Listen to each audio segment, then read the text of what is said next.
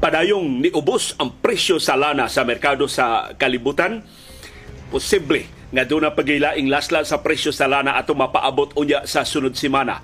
Pero dili maayo ang rason sa paghuyang sa presyo sa lana tungod sa kaluya sa ekonomiya sa China o sa lain na sang bangko nga ni kolapso sa Estados Unidos. Mga dautang tilama timadon sa kahimsog sa atong kalibutanong ekonomiya. Samtang ang low pressure area nga nakitaan ganinang kadlawon diya Davao nagpaduol na sa hinatuan sa Surigao del Sur ug paday makaapektar sa atong kahimtang sa panahon dinhi sa syudad ug sa probinsya sa Subo karon sa tibok ng Kabisayan ug sa tibok ng Mindanao hasta ang Palawan. Doon natin latest weather forecast karong hapuna.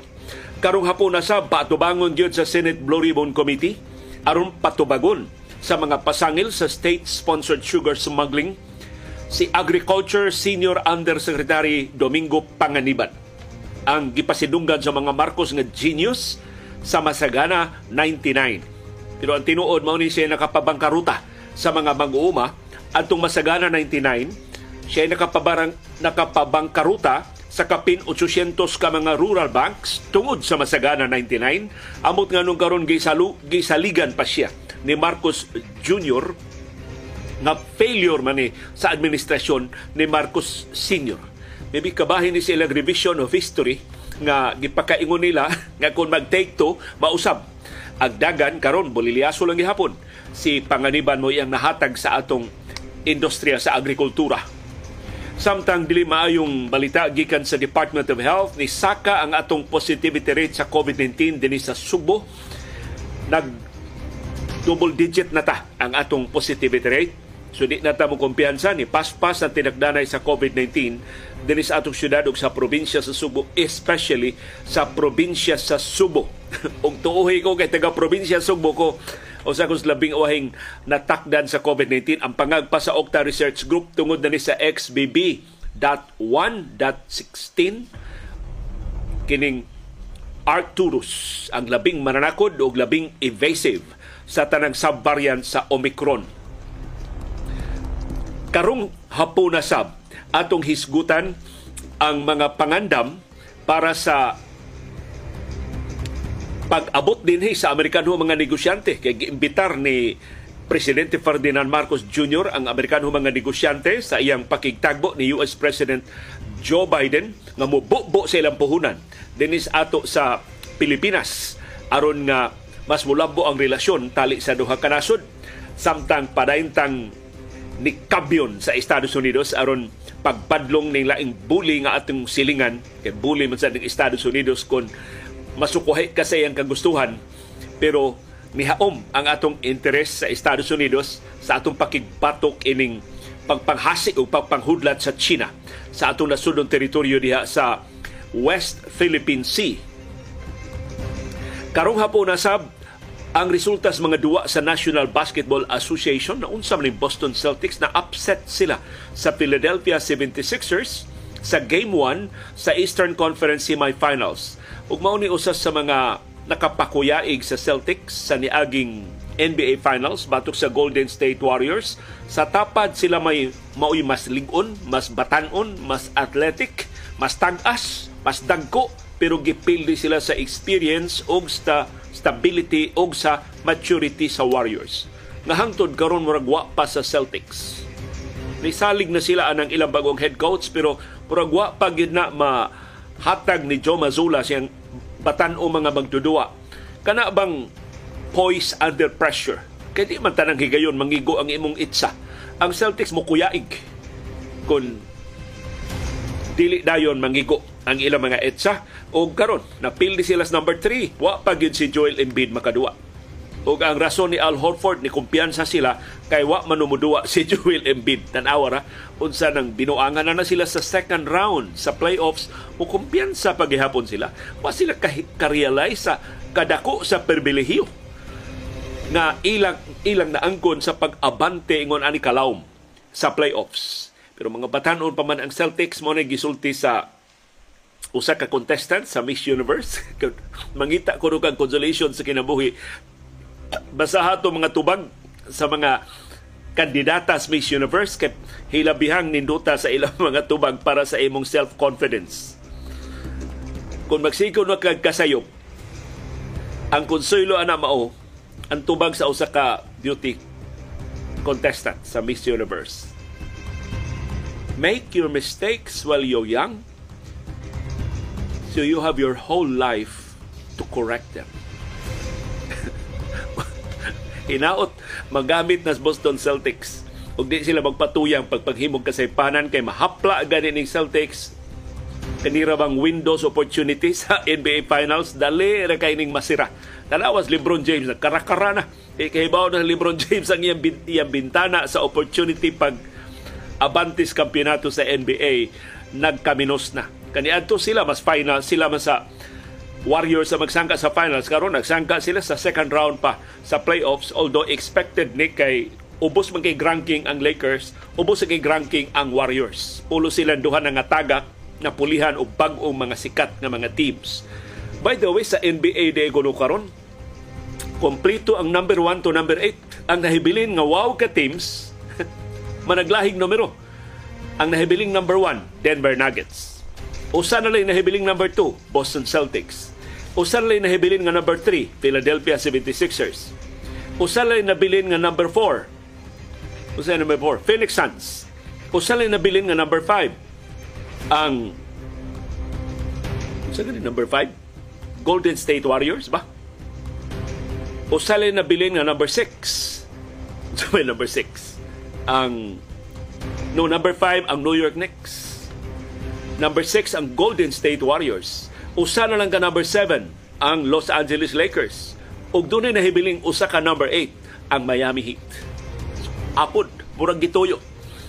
Kining nahibilin nga duha ka mga teams pero gi usban sa Denver Nuggets ang Phoenix Suns 2-0 na ang standings na palip na panalipdan sa Nuggets ang ilang home court sa Denver sa Colorado og unsa may estado ni Jimmy Butler na pilo man tong iyang tuway-tuway na injured man siya sa kuno si Jalen Brunson ang gwardya sa New York Knicks. Atong susihon ang latest nila nga kahimtang sa kahimsog. Makaduwa ba sila? Ugma.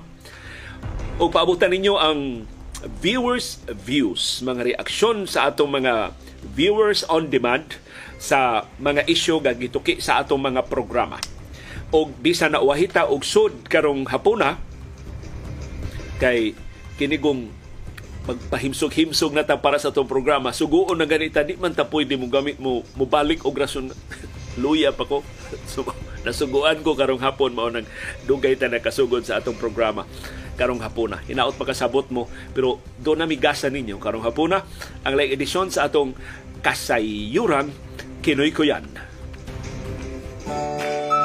Sulti, ayaw hilom, pagkabana, ayaw pagluom, imbitado ka kada hapon sa binayluay nga gawas nun, sa panahom sa kilom-kilom.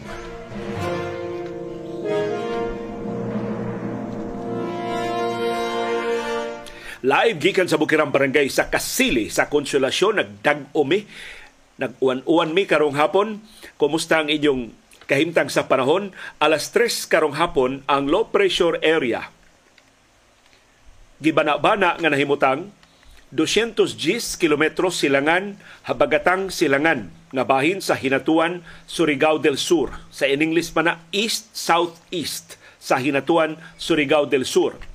Pero nalukop ang tibok Visayas ug Mindanao. Apil ng sugbo siyang epekto kay na embedded siya sa intertropical convergence zone. Busa apektado niya gawa sa whole Visayas ug Mindanao ang tibuok sa Palawan Karong adlaw sab ang pag-asa ni pasidaan di ta malingla ining medyo mas daghang uwan nga nibubo sa pipila ka diri sa ato kay ni dako ang kahigayunan sa pagkahidayon sa El Nino sa mosunod nga tuto ka buwan. Niabot nag 80% ang kahigayunan ng El Nino musud na sa Pilipinas by June next month or July or August. Og ang probability nga mo persist siya until the first quarter of 2024. Sus kadugay. So simbako mo abot na siya ugma. Doon na gani projection katong nabasahan Direktor Tabada posible mo abot na siya karumbuan sa Mayo. hangtod first quarter so posible hangtod Marso sa sunod tuig. Pila man ang kabuan. Butan na to Hunyo siya mamot, Hulyo, Agosto, Setyembre, Oktubre, Nobyembre, Disyembre, Enero, Pebrero, Marso, siyam kabuan, por Dios e por Santo, buhi pagkataana. Sus, grabe ha. Pertinam gani na itong alimuuta ron unsa na kang mag-El Nino ta for the next nine months. Matod sa pag-asa ang El Nino posibleng mo resulta sa ka kauhaw, kauga, o huaw, drought ug posible mga paig, mga laya ang mga tanom sa mga ubahan. Pero nipasidaan ang pag-asa nga ang western parts, ang southwestern parts sa Pilipinas makaangkon og kusog nga uwan tungod sa habagat. Tungod sa southwest monsoon, ang kasadpan nga bahin sa Pilipinas posible mas daghan og uwan. Nipasidaan ang pag-asa nga ang El Nino phenomenon mas grabing mabatyagan sa Mindanao. Sus, mas uga ang Mindanao kay sa Visayas, kay sa ubang bahin sa Pilipinas. So, bantay-bantay in town atong mga viewers diha sa Mindanao ining umaabot pero kitang tanan maigo sa El Nino. Ang ngayon natong pangandaman pinagi sa pagbutang na lang diha o mga tipiganan daan sa tubig, mangita tag mga alternatibo nga mga tinubdan sa tubig. Ayaw mo pagsalig anang inyong mga tangke karon kanang inyong mga tinubdan sa tubig karon maigo ng tanan. Maibanan kun dili man hingpit mawa. Kada mga tinubdan sa tubig pangita mo duha tulok ka tinubdan sa tubig. Kontratahang daan. Magpahakot ba mong tubig? Mamalit ba mong tubig? Magpa-deliver ba mong tubig? Kontrata na karong daan samtang dili pa kaayo tagaliog ang presyo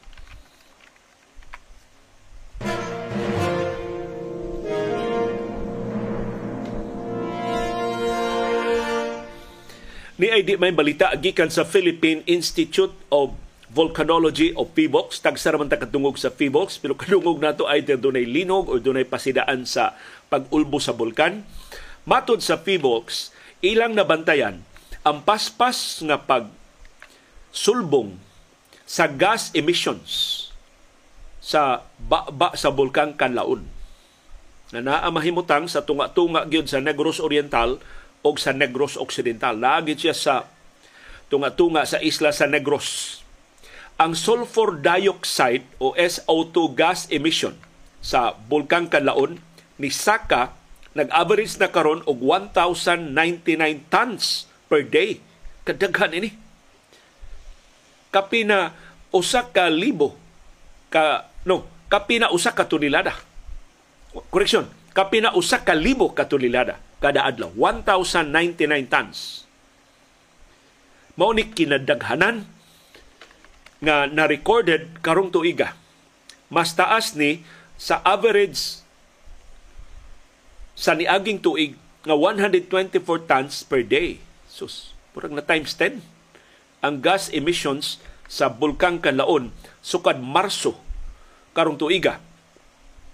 Gikan sa Abril 1 hangtod sa Abril 30 karon tuiga naka-record ang PHIVOLCS og 141 ka mga volcanic earthquakes o mga linog tungod sa paglihok sa bulkang Kanlaon sa palibot sa Kanlaon. Nag-average og lima ka linog kada adlaw. Gipasabot sa mga volcanologists na mahitabo ang linog unya mabaw kaayo ang pagtayog mga 10 kilometros gikan sa ibabaw sa yuta ug mupaingon ni siya sa amihanan ngadto sa kasadpan nga porsyon sa bulkan. Ang ground deformation data nga gitun-an sab sa PHIVOLCS nagpakita og short-term inflation sa lower og middle slopes sukad Marso karong tuiga. So ni ni burot ang ubos nga bahin o ang tunga-tunga nga bahin sa bulkang Kanlaon. Ang timaan ini dunay slow pressurization. Sumra nag-alintabo, nagkainit dito sa ilaw sa bulkan.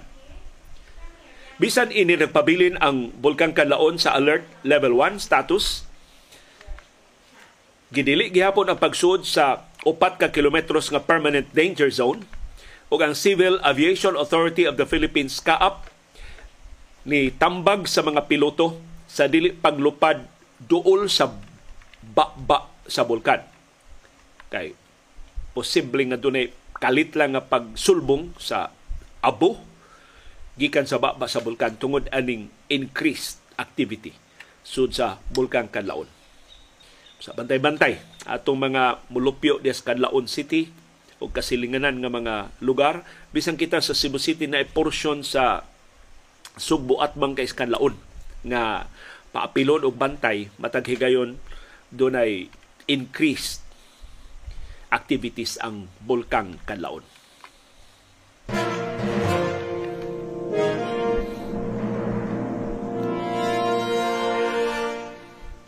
Ang maay balita gikan sa world market nagpabiling ubos ang presyo sa lana.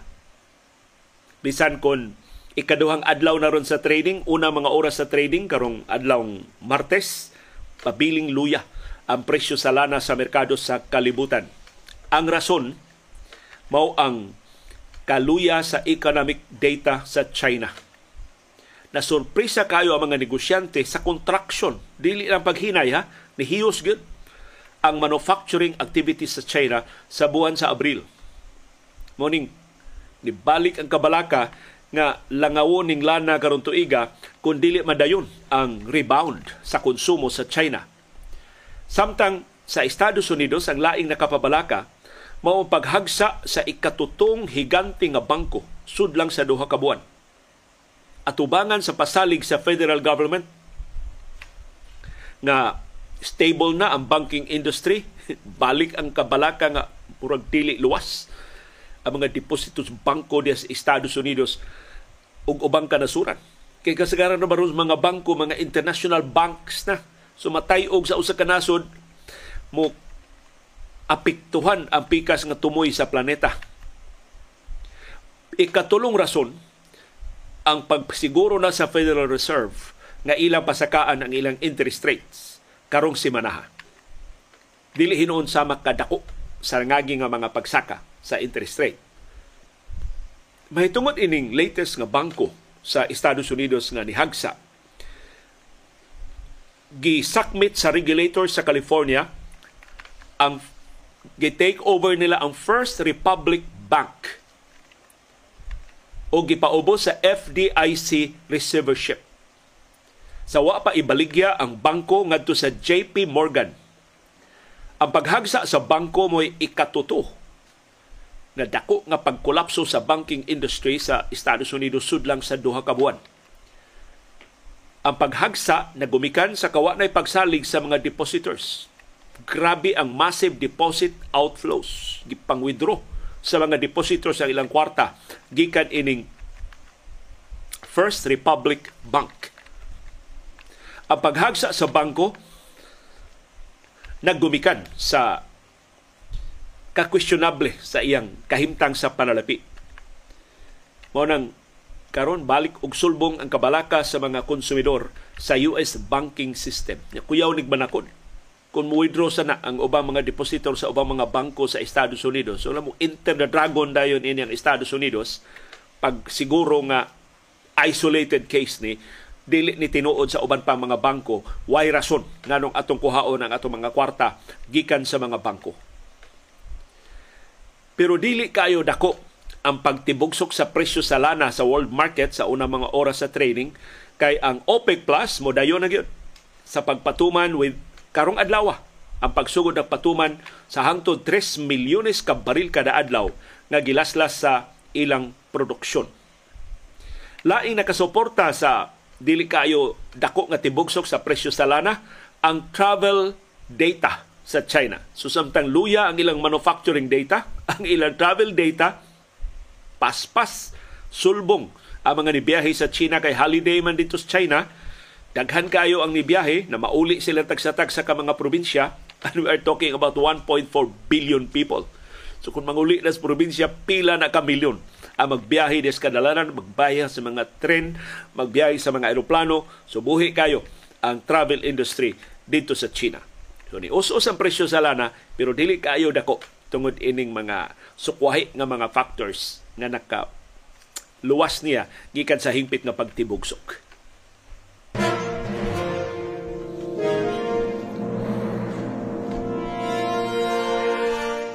Wa pa sa nga gitakda pero siguro na. Nga dunay investigasyon ang Senate Blue Ribbon Committee sa dugay na kay natanggo nga expose ni Senador Risa Hontiveros nga wa gyud tagdas Malacañang, wa gyud tarunga og tubag sa Executive Secretary nor sa Department of Agriculture o sa Sugar Regulatory Administration. Ang seryoso kaayong pagduda nga dunay state-sponsored sugar smuggling nga gipasugdahan mismo sa Malacañang si Agriculture Senior Undersecretary Domingo Panganiban paatubangon yun sa Senate Blue Ribbon Committee. Mga opisyal sa Sugar Regulatory Administration galingon sa upangutana sa mga senador. Ang problema na lang yun, kanus ani kasugdan, kanus ani mapahigayon ang investigasyon sa Senate Blue Ribbon Committee. Gipangutana ang pangu sa komitiba nga si Senador Francis Tolentino. Imbitahon ba nimo si Executive Secretary Lucas Bersamin ang tinubagan ni Tolentino makapanlingo nato og makaingon gyud lahi ag yung gordo no. Lahi ra gyud nga mga nagda Senate Blue Ribbon Committee sa una Joker Arroyo per tingil ngikap kinis Tolentino mura og piso pa kayo ikumpara sa ubang mga higante sa Senado. Unsay tubag ni Tolentino sa pangutana imbitahon ba si E.S. Bersamin Ingon si Tolentino, depende. Tingnan natin yung submissions nila. Kasi pinag-submit ko ng position papers lahat sila. Naita.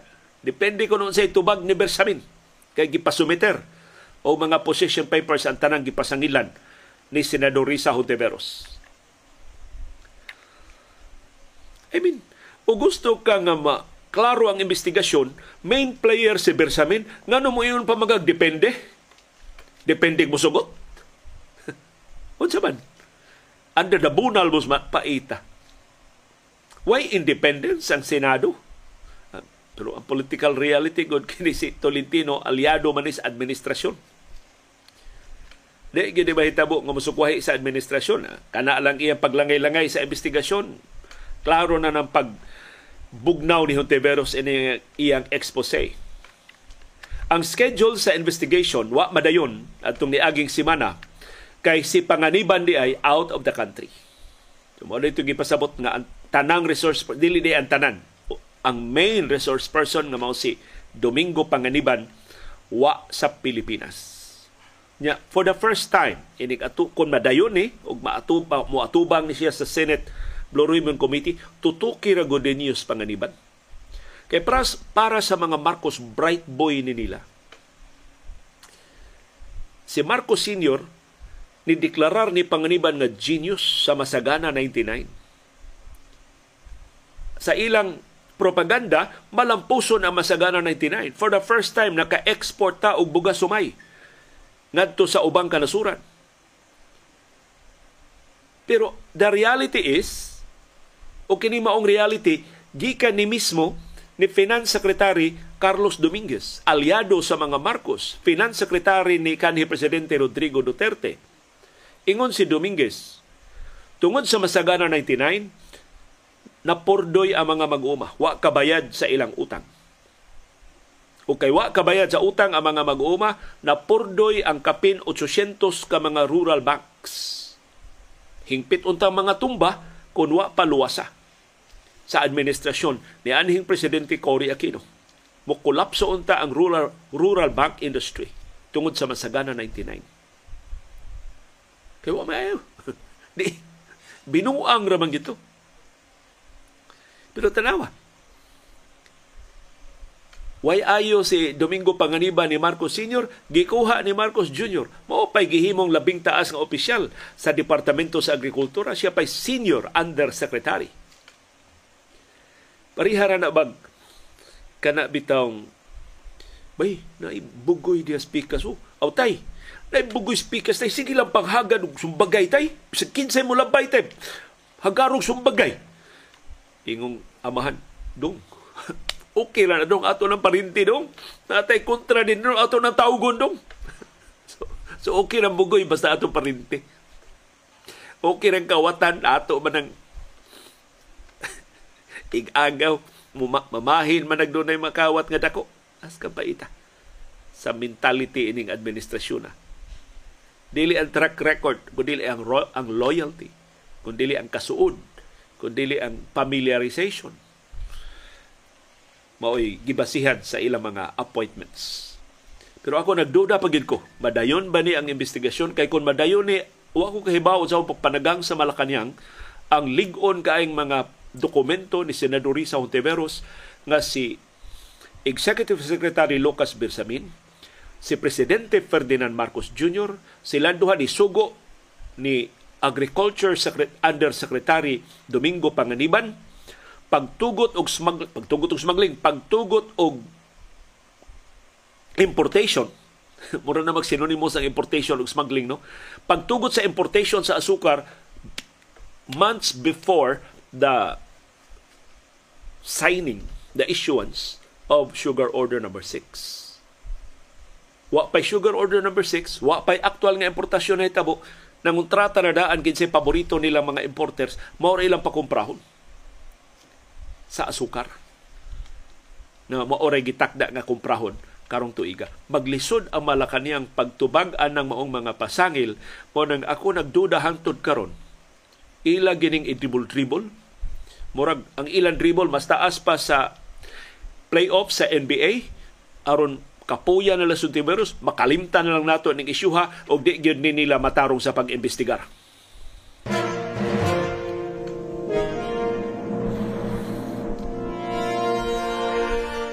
Pero ni ay laing binuang sa asukar. O kini manifestation na ni sa expose ni Hontiveros na kay wa man nila tubaga tanawa nagkanit-kanit ng epekto aning ilang binuang sa asukar. Ang Sugar Regulatory Administration SRA naghimog iyang kaugalingong survey sa pila na presyo sa asukar karon. Last year, perting mahala sa asukar.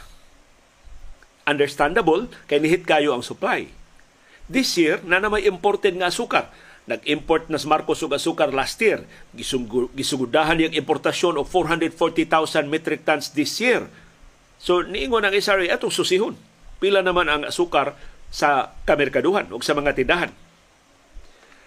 Sa mga supermarkets, nahibawan sa Sugar Regulatory Administration nga ang asukar gibaligya og tag 136 pesos kada kilo.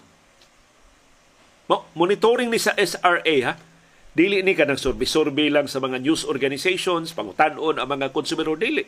Official figures ni sa SRA nga mo'y atong Sugar Regulatory Administration. Ang kinabaratuhang asukar sa mga supermarkets, 136 pesos per kilo. Kamo nakapalit og asukar, pila na may presyo. Niubos na ba ni? Pero mao nang ilang monitoring as of last week sa SRA. Ang 136 kada kilo nga asukar sa mga supermarkets. Giisip nga hilabihang taas ang presyuha. Kay nangabot naman ang imported nga mga asukar. Gani sigon sa acting SRA administrator, bago ganing gitudlo nga administrador sa asukar, nga si Pablo Ascuna As of Friday, last week, niabot na sa Pilipinas ang tanang 440,000 metric tons sa imported sugar ubos sa sugar order number 6. Grabe ano? Unsa pang buwan na? Mo pay pagmayo?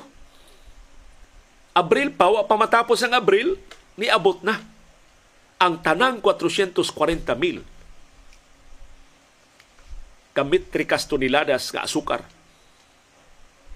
Kay gikontrata man, gisabot man daan ang mga importers.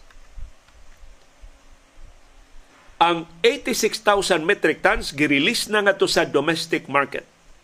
So, nanaroon sa mga tindahan o kamerkaduhan. So, nga nung taas manggihapon kayo ang presyo sa asukar, 136 pesos per kilo manggihapon. Nga, kuhaan sa tanang gasto, kuhaan sa importation tariff, kuhaan sa gasto sa shipping, kuhaan sa gasto sa transportation, kuhaan sa kwart, kwart, uh, sa gasto sa bodega, kuhaan sa gasto sa packaging, kuhaan sa gasto sa hauling, kuhaan sa gasto sa distribution ngadto sa mga tindahan, labing mahal na asukar 86 pesos per kilo. Kana ginansya na na tubo na ng kana bang way ko kaikog na na nga pagpaginansya 86 pesos per kilo. The fact nga gibaligay 136 dili ni paginansya sabotahe ni. Pangikbak gini. So ang pagduda ron sa mga negosyante asukar ug sa mga konsumidor tungod na ni sa cartelized importation. So dili ni sugar smuggling, cartelized importation. Kay gidopan mas Malacanang. Ang Malacanang may nirelease na tanang asukar. Pero pinili ang, ang mga maka-import. Tulo ra ka importers ang maka-import. Kinin tulo mo ay paborito ni Agriculture Senior Undersecretary Domingo Panganiban. Pero sigon pang Panganiban, gisugo na siya siyang Marcos og ni Bersamin. Ang 440,000 metric tons nga asukar, iyang gi award ngadto sa tutura ka importers. Ang All Asian Counter Trade Incorporated dunay 240,000 metric tons. Ang Edison Lee Marketing dunay 100,000 metric tons og ang S&O Sukden Philippines Incorporated dunay 100,000 metric tons. So ang presyo asukar nga lokal 3,300 pesos per bag. Ang domestic refined sugar na na. So, ibaligya na nimos tindahan, 86 to 90 pesos per kilo ang local sugar na. Supposedly mas mahal kaysa imported nga asukar. Bisag ambasan lang na sa imported nga asukar pa, paginansian sa pag-ayo sa mga importers ang ilang asukar perting dako anas tubo sa tuto ka mga importers nga mo gikontrata sa Malacanang pag-import sa tanang 440 mil metrikas toneladas nga asukar Ning sa iyang bahin ang presidente sa United Sugar Producers Federation nga si Manuel Lamata ni auhag nga ang tanang na maligya og 136 kada kilo nga bugas sumay pusasan sa NBI, pusasan sa local government units kay economic sabotage kanang ilang gihimo. Wa na justification. Wa naman magnihit ang supply. Nga ano parte mangyapong mahala sa asukar? hain gani atong agriculture secretary ngano wa man ni masusi aw tuas Estados Unidos no yagikan dito dito pauli din dito to coronation ni King Charles paita sa atong agriculture secretary mas importante ang coronation ni King Charles kaysa pagresolver sa atong krisis sa asukar So mauna ni ang manifestation sa expose sa binuang nga gibutyag ni Senador Risa Hontiveros. Kay tutura ka importers ang nakakumpra sa daghan kayong asukar karon tuiga, sila ray magbuot kanu saan nila ipagawas, pilay presyo ilang itakda, pilay ginansya ilang surik buton. So magkasabot ning tulo ka mga importers pre pagawas diha og 5,000 kasako pre. Ako 5,000 sab imo pre gamay ra man imo 3,000 na sa ipagawas. Sunod semana na sa tapagawas og lain para ang presyo magpabilin. Birthday na bang kumari next week? Bitado mo diya pre ha? Kuyawa. So na ni ang mga termino karon, state-sponsored sugar smuggling, murag mas hait man ang paminaw sa Malacanang, gitawag na lang cartelized importation of sugar.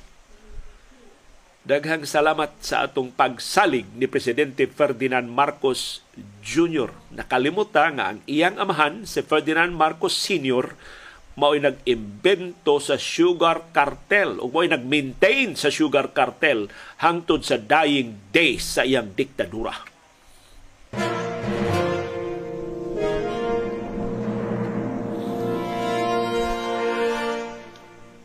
Og niay dili maayo mga numero gipagawas ang Department of Health sa atong kampanya batok sa COVID-19.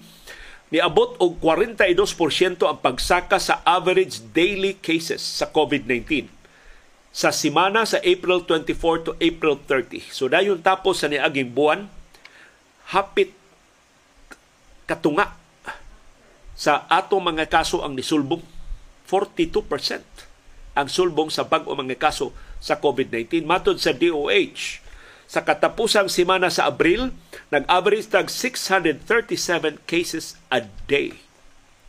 O sa katapusang adlaw sa Abril sa ilang update April 30 niabot nagkapin sa usa ka libo ang bag-o mga kaso sa COVID-19 ang positivity rate na mo'y magtimanon sa kapaspas o kalapad ang tinagdanay na doble sa pipila ka mga probinsya. Apil sa mga probinsya na doble ang ilang positivity rate, Batangas, Benguet, Bulacan, Cebu, Isabela, Palawan, ug Pampanga. Sa tanang mga probinsyang nisulbong pag-ayo ang tinagdanay, Camarines Norte mao'y highest o positivity rate 39.7%. Grabiha. Sa Camarines Sur. Gisunda ni sa Rizal nga positivity rate 28.5%. Og ang Cavite nisaka nga to sa 28.1%. Ang positivity rate sa Laguna nisaka sab to 21.2%. Kini dagko kini nga mga probinsya sa Luzon na nisaka ang positivity rate. Diri sa ato sa Subo, ang atong positivity rate one week before last week 8.2%. Saka na. Last week of April, ang atong positivity rate 12.3%. 12.3%. Double digit na ta. Dini sa syudad o sa probinsya sa Subo. Gi-attribute ni sa mga eksperto sa Department of Health sa subvariant XBB what 1 XBB.1.16 o kining Arcturus nga mo'y labing transmissible, labing mananakod o labing evasive. Labing maayo nga mulikay sa bakuna o sa mga tambal. So gipaabot sa Okta Research Group magsigin o saka ang atong bag-o mga kaso sa COVID-19. Ang ato na lang konsuelo, dili grabe ang mga pasyente nga matakdan ug di magkinahanglan og serbisyo sa ospital. Ug sa ato pa, di ta mutupong atong tagpila ka libo ka kaso kada adlaw sugod sa Enero sa niaging tuig pagtumaw gyud sa Omicron. Pero ang ato lang concern, sigon sa mga eksperto sa DOH ug sa OCTA, na magkadaghan ang matakdan ining kagawa, magsigi sab ang iyang mutation. Ang peligro gid diha matsambahan tag mutation nga mas grabe, mas mananakot siya, mas grabe pa kaysa iyang gisundan nga mga mutations o mga subvariants. Ug mamiligro na sab ta. Pahulga na sab ang atong populasyon. Si Bakul layo rato posibleng maguba na sab ang atong ekonomiya. So di lang yun una tamo kumpiyansa. Di lang una tamo tangtang sa itong face mask sa crowded areas. Di lang una tamo appeal sa wakinahanglan mga tapok-tapok o tabang lang gihapon ta og badlong sa mga kiat-kiat.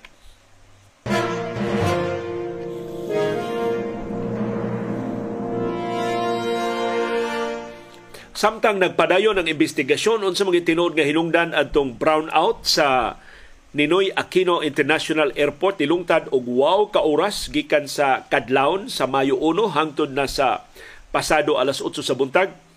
Gisundan og laing brownout pagkahapon sa Labor Day gihapon. Kaduha ra ba ng brownout pagkahapon? Although 10 minutos 5 minutos na lang ang lahutay sa mao mga brownouts. Karon gipahibaw sa Manila International Airport Authority nga ang kinadak-an nga airport sa Pilipinas og ang tibuok airspace sa Pilipinas. Sus kuyawa. Sa ito pa, Mactan Cebu International Airport, apektado ini. I-shut down ang tibok airspace sa Pilipinas for 6 hours on May 17.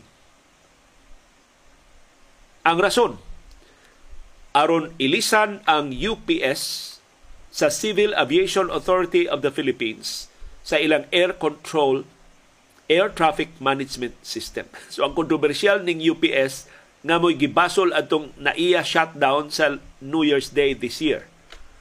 Ilisa na gyud finally, pero aron mailisan, why aeroplanong makalupad, why aeroplanong makatugpa sa tibuok airspace sa Pilipinas for 6 hours. Sugdag sirado ang atong airspace sa tungang gabi sa Mayo 17 hangtod sa alas 6 sa buntag sa samang adlaw. Kining mga oras sa 12 to 6 a.m. giisip ni nga lean hours. Mo ni labing mingaw nga mga oras sa Ninoy Aquino International Airport o sa ubang mga tumpahanan sa Pilipinas apil na sa Mactan. Ang bana sa kaap na di ni maabtan og unom ka oras pero mangayo lang silang 6 hours nga window aron dili gyud maapiki. So posible before 6 AM maka abli nagbalik, maka-operate nagbalik ang sistema uban ang bangong itaon nga UPS. Kini aron pagsiguro nga ang communication, navigation, and surveillance, air traffic management kasaliga na gyud og di na masubli katong shutdown atong Enero 1 kanusa kalibuan ka mga flights ang nakanselar, nalangay, na divert ug mas daghan pa mga pasahero o mga kargamento ang natanggong. Ug binilyon ka pesos ang kadaot. Diyan nang 60 mil ka mga pasahero? Wa kaabot sa ilang mga destinasyon? Ug labi menos 300 ka flights ang naapektuhan pero kini kunong unom ka oras nga shutdown, dili ni mo resulta og ingon anak kadako nga kahasol. Ila kuno ning gipili kining orasa nga 12 midnight to 6 AM aron dili kayo daghan ang mga flights nga maapektuhan. Ang mga airport sa ubang bahin sa Pilipinas mag-meeting ug mga adlaw Miyerkules sa buntag aron pagtuki sa sa ilang pangandam sa shutdown.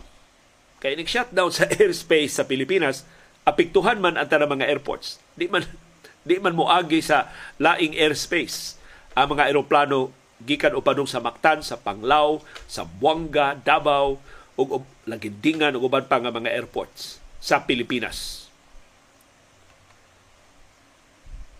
Ang mga kompanya sa aeroplano gisugo sab pagpahibawong daan sa mga pasahero. Mayroon kay layo-layo pa, pahibawong daan nga maoning mga orasa nga isira, maoni ang posible nga mga epekto, maoni ang mga awas nga mga epekto, unsay implikasyon ini sa musunod nga mga flight, sa musunod pa nga mga adlaw, mahibalik ba dayon sa normal or magsamual pa ta sa kalangay sa mga flights aron maka-adjust ng daan ang mga pasahero sa ilang mga plano. Labi na ang mga negosyante na nagsalig sa aeroplano para sa ilang mga negosyo. Matod sa naiya nga sa worst case scenario, nag-andam na sila og mga pagkaon o mga tubig para sa up to 25% sa mga pasahero na dili mapahibaw sa shutdown. Maabtan dito sa airport nga ga-shutdown di ayo niya, wa ilang mga flights. Doon na giandam ng mga pagkaon. So, so, so ka kadaghan, no? Kinsa, kinsa kay gikontrata ini sa naiya. Ang giplano nga shutdown nahimo human sa power outage kagahapong adlaw sa Labor Day na ang gibasol mao na sab ang faulty circuit breaker. Kabantay mo ang circuit breaker. May kanunay intawong matulisukan. Sa shutdown atong New Year's Day, circuit breaker. Sa outage gahapon, circuit breaker na sab ang sadan. May gani circuit breaker dili mahimong prisuhon. Kay murag mauna lay pasangilan. aron wa na lang gyud opisyal sa administrasyon nga masilutan.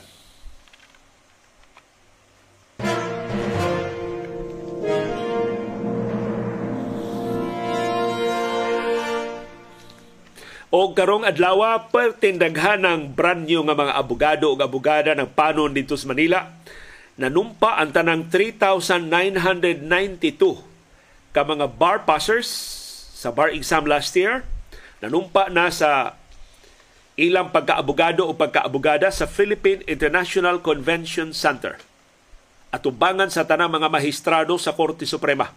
Apila si Chief Justice Alexander Hismundo ug ang pangu sa bar exam na si Associate Justice Alfredo Benjamin Kagiwa. Kung hinaot, makasabot mo nga nung importante kinis Kagiwa sa kong kinabuhi, mao ni ponente sa akong kasong libelo sa pag nga naabsulto ko diya sa Korte Suprema. Siya nagsuwat atong maong desisyon sa iyang pag-ingon why sukaranan si Gobernador Gwendolyn Garcia sa paggukod nako Nidiskurso si Justice Kagiwa kay siya may chairman sa bar exams. Matod niya, kamong mga abogado ayaw mo pagtuo na kay nakapasar mo sa bar na kabot na ninyo ang inyong kalapusan. Your tools as lawyers should be words. Ang inyong kahimanan, maurag yun ang mga pung, both written and spoken. They are your weapons for defending your clients against injustice. So gamita ang mga pong pagparalipod sa inyong mga kliyente gikan sa injustisya. So please continue to sharpen them. Katuni, unsa ang paggamit ang mga pong. Continue your mastery of the craft. Your mastery of the language. Katuni pag-ayo unsa ang pagsuwat, katuni pag-ayo unsa ang pagsulti, maora na inyong puhunan sa inyong pagpangabugar. Please do not think that because you have passed the bar exams, everything has been accomplished. Instead, this is only the beginning of your journey as lawyers.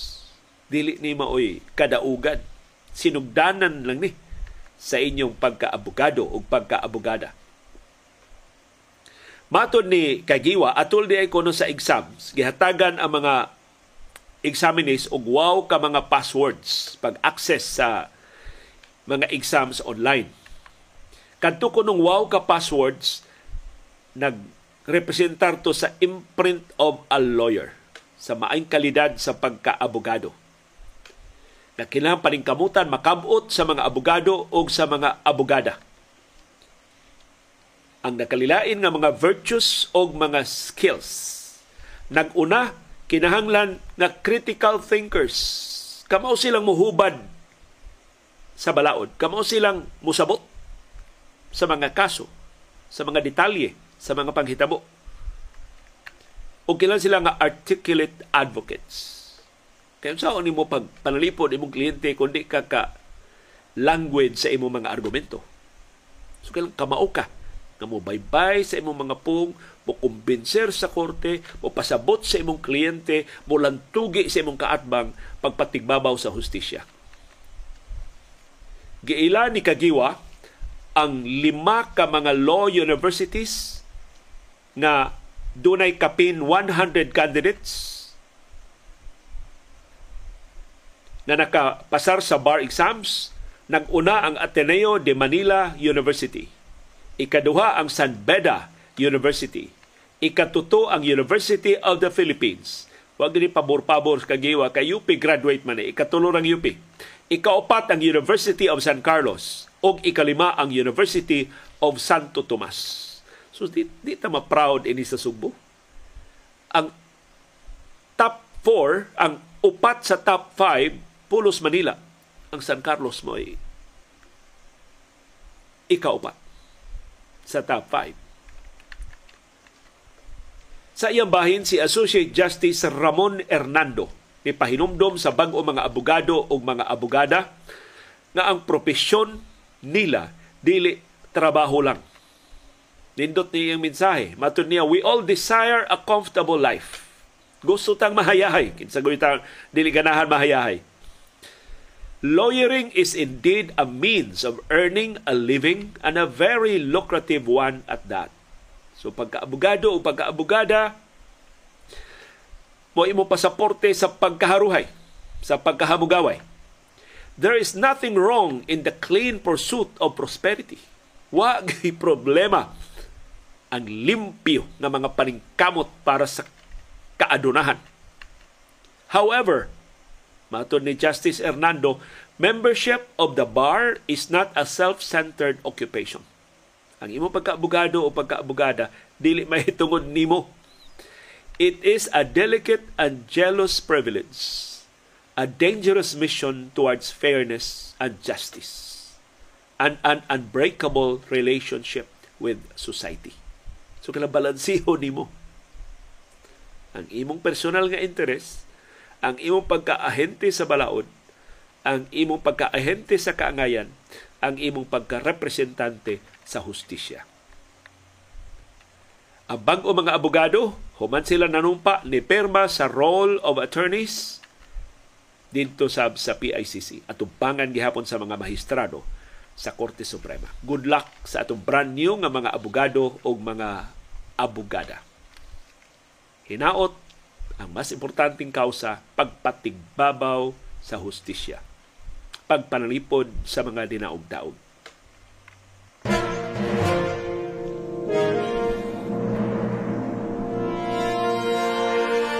Og ni ana ang resulta sa mga duwa sa National Basketball Association second round na sa playoffs sa NBA. Ang Philadelphia 76ers ni upset sa Boston Celtics 119-115. Wa gyud pabuta ang kadago kadaugan sa Sixers. Kay mas maayo ba yan ng Celtics nila? Wa pa gid kadua ang ilang best player nga si Joel Embiid pero ingon ana sa di ka inconsistent o ka unreliable ang Celtics. Si James Harden ni pabuto og 45 points. Why? Sagang. Why al kontra ang Celtics Si Harden may nangu sa kadaugan sa Sixers sa upset o pagkawat sa home court advantage gikan sa Boston. Si Jason Tatum ay top scorer sa napil nga Celtics with 29 points. Si Jalen Brown doon ay 23 points. Mato ni Al Horford, ni kumpiyansa ang ilang depensa pagkahibaw nila nga di kadua si Joel Embiid. Namuro ni mga batang way buot ni taga Celtics. Wa man ang ilang kinakusgang kontra, uh, kyumpos-kyumpos lang una. Kuyaig lagi. Sa lain duwa gaganina, Denver Nuggets nakadaog na sa batok sa Phoenix Suns 97-87 si Nikola Jokic finally mao ni namuntos para sa Nuggets doon siya 39 points ug 16 ka rebounds. Ug ang Nuggets nag-una na karon sa best of 7 Western Conference Semifinal Series 2-0.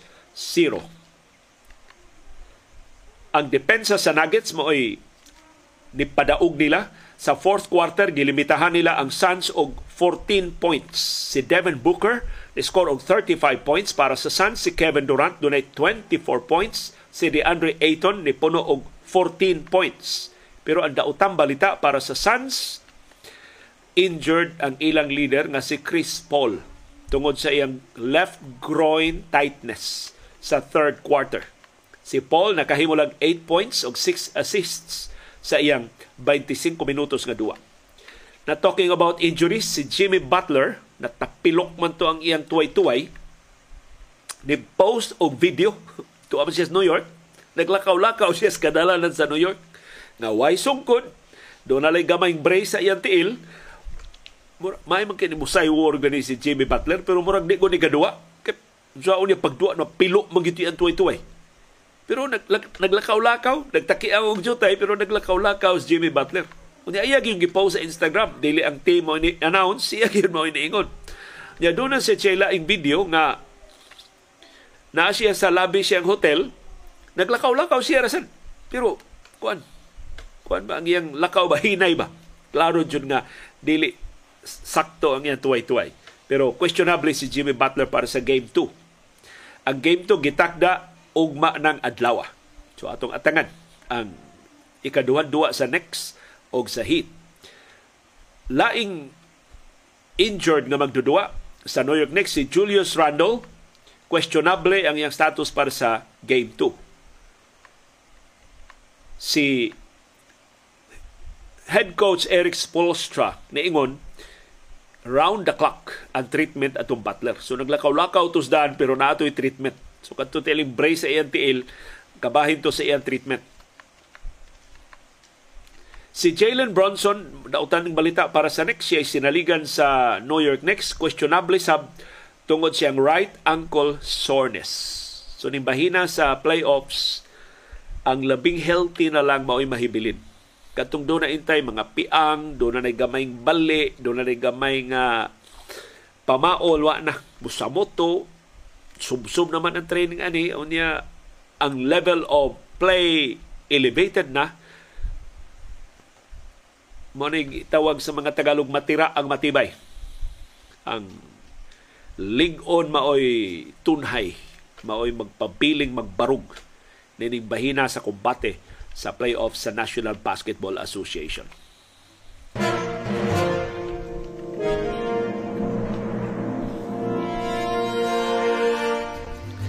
Nagkasalamat sa inyong aktibo nga pag-apil sa atong mga programa.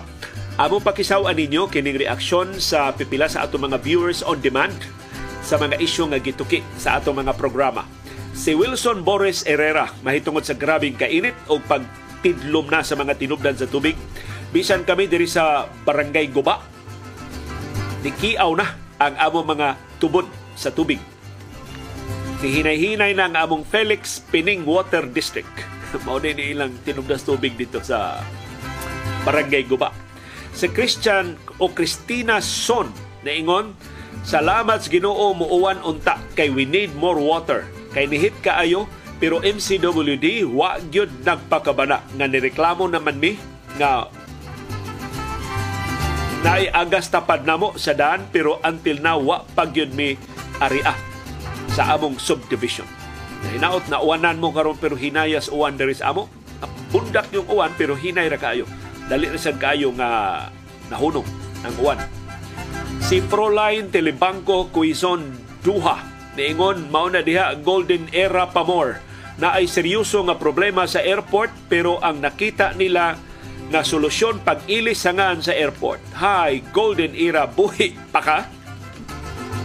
Kay ko, di ba si Kongresista Arnolfo Teves mo ni pasaka og balaod nun nga ang Ninoy Aquino International Airport aron ko na ilalis ang katunga Ninoy Aquino International Airport, kurang ang domestic batalyo, ang international ba, ang lain ko nung katunga sa airport, ilisang Ferdinand Edalin Marcos Airport.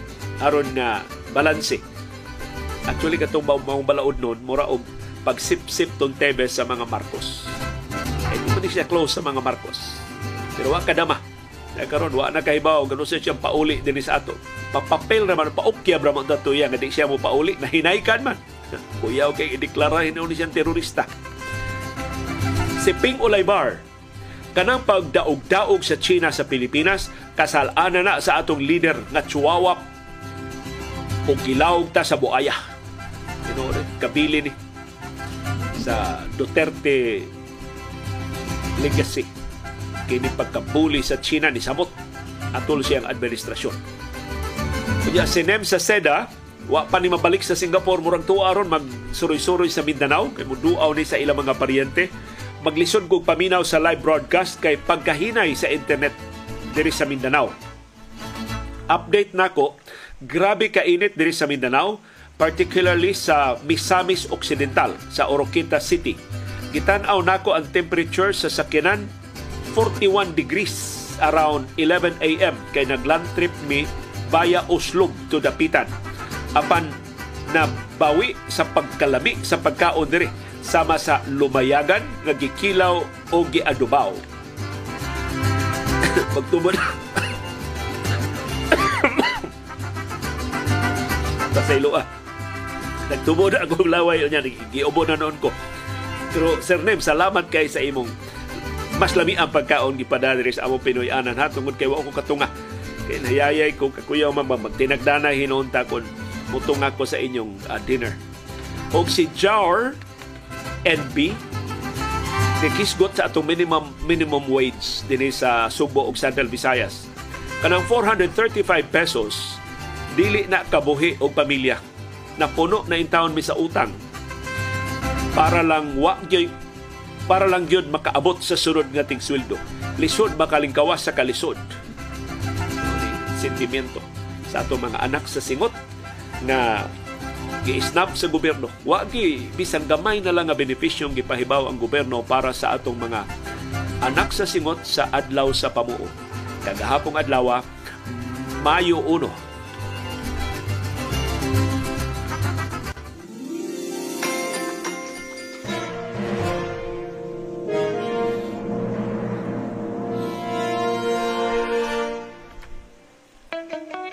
Dunay daghang matang sa kasayuran. Dunay kasayurang pinadaylang, dali rang mahibawan. Dunay kasayurang mapuslan. Angay patalinghugan. Dunay peke nga kasayuran, dili angay tuuhan. Dunay say kasayuran gitaguan, kinumluman, angayang kuykuyon sa katawan. Kasayurang kinuykuyan Human gilusad ni kanhi Vice Presidente Leni Robredo. Iyang coffee table book sa kampanya nga dili trapo. Kay nagbaha di man kwarta kun dili ang mga voluntaryo. Doon tay nahibaw ang duha ka coffee table books nga ilusad dinhi sa Subo. Pero ang publikasyon di sa makalunsay og motibo. Usa sa nagpaprinta og iyang kaugalingong libro. Mao ang kanhi dako nga opisyal sa gobyerno nga sa Duterte administration ni burot pag-ayo nanguhong lang ang kabtangan og mga negosyo. Highlight sa libro ang mga proyekto giangkong napatuman sa iyang termino ambot unsang proyektuha ang ikapasigarbo kasagaran sa gipasyugdahan Sierra Mansay Sentro.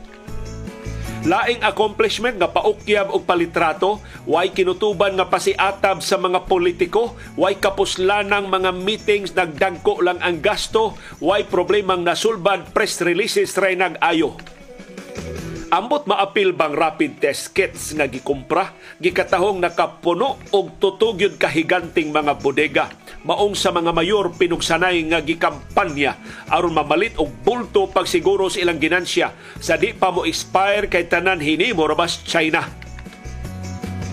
Pero pag duso sa rapid test kits dunay Malaysia kay ni pasidaan naman ang DOH nga di gyud kasaliga nila. Kay mas daghan ang nasipyat kaysa nakachamba nakapasamot hinuon sa tinagkanay sa atong probinsya. Kuna sa libro ang test kits angay iapil ang kamatuuran. Ang kita sa rapid test kits mao ang kinahugawan. Gawas nga ang ginansya gipaburot sa makadaghan, mas daghang nasakit og namatay kaysa natabangan ang coffee table book ning kanhi opisyal sa gobyerno gipahimo sa retiradong newspaper editor sa Subo. Kada pahina baga, sinaw ug hamis di gyud barato gitakda nga mapuno sa gatusan niya ka mga litrato. Nahibaw mo kinsay starring kaadyo. Sigon sa mga nakabasa sa pasiuna nga mga kopya, ang coffee table book labihan kunong bugata mga lima ka kilo sa pasiunang banabana nila yung mga kapin 700 pages nga pertimbagaa. Murag punan pa kay mga litrato perti pamandaghana. Atong buhis gibayad sa nagsunod-sunod nga kamera. Click sa tuo, click sa wala. Click bisan unsang angguluha. Amot unsay atong atraso ining mga tawhana. Mga subuano na ang gipagasto sa vanity nila. Kita na say papaliton sa libro sa narsisismo nilang duha Ikaduhang coffee table book nga klarong sinasina, gisugo sa opisyal nga narsisismo sa Puerting Grabiha. Nagsentro sa kalihukan nga siya'y nagpasiugda. Sentro sa kalihukan ang santo nga tanan natong hinigugma. Pero siguro sa nga opisyal mao'y mas daghan og salida. Manggawas mga litrato sa tanang costume og tanang kapa Ikaduhang coffee table book wa pay petsa sa publikasyon kay wa pa may klaro kinsa ang tinuod nga patrabahoon ang opisyal nga hingtungdan daghan og instruksyon pero sama sa naandan nagkatuiris og lisod sabton coffee table book ni Robredo mugawas na unya sa sunod semana. Mas klaro ni coffee table book niya. Pero karon pa lang maka pre-order online ka na tanang halin sa Angat Buhay Foundation Igasa para sa labing tabanganan sa katawhan ta. FB page ni Attorney Lenny Robredo, palihog tultula, para sa dugang detalye sa ubang kalihukan niya. Daga salamat yung padayon nga interes. Daga salamat sa inyong paningkamot pagsabot sa mga kahulugan sa labing mahinungdanon nga mga panghitabo sa atong palibot. Labaw sa tanan, nagasalamat yung paggahin o panahon, paggasto og kwarta, pagpalit og internet data, paghupot og anli agwanta, aron pagtultol ining atong plataporma. Ug aron pagli ining kabos og dili takos nga panahom sa kilom-kilom.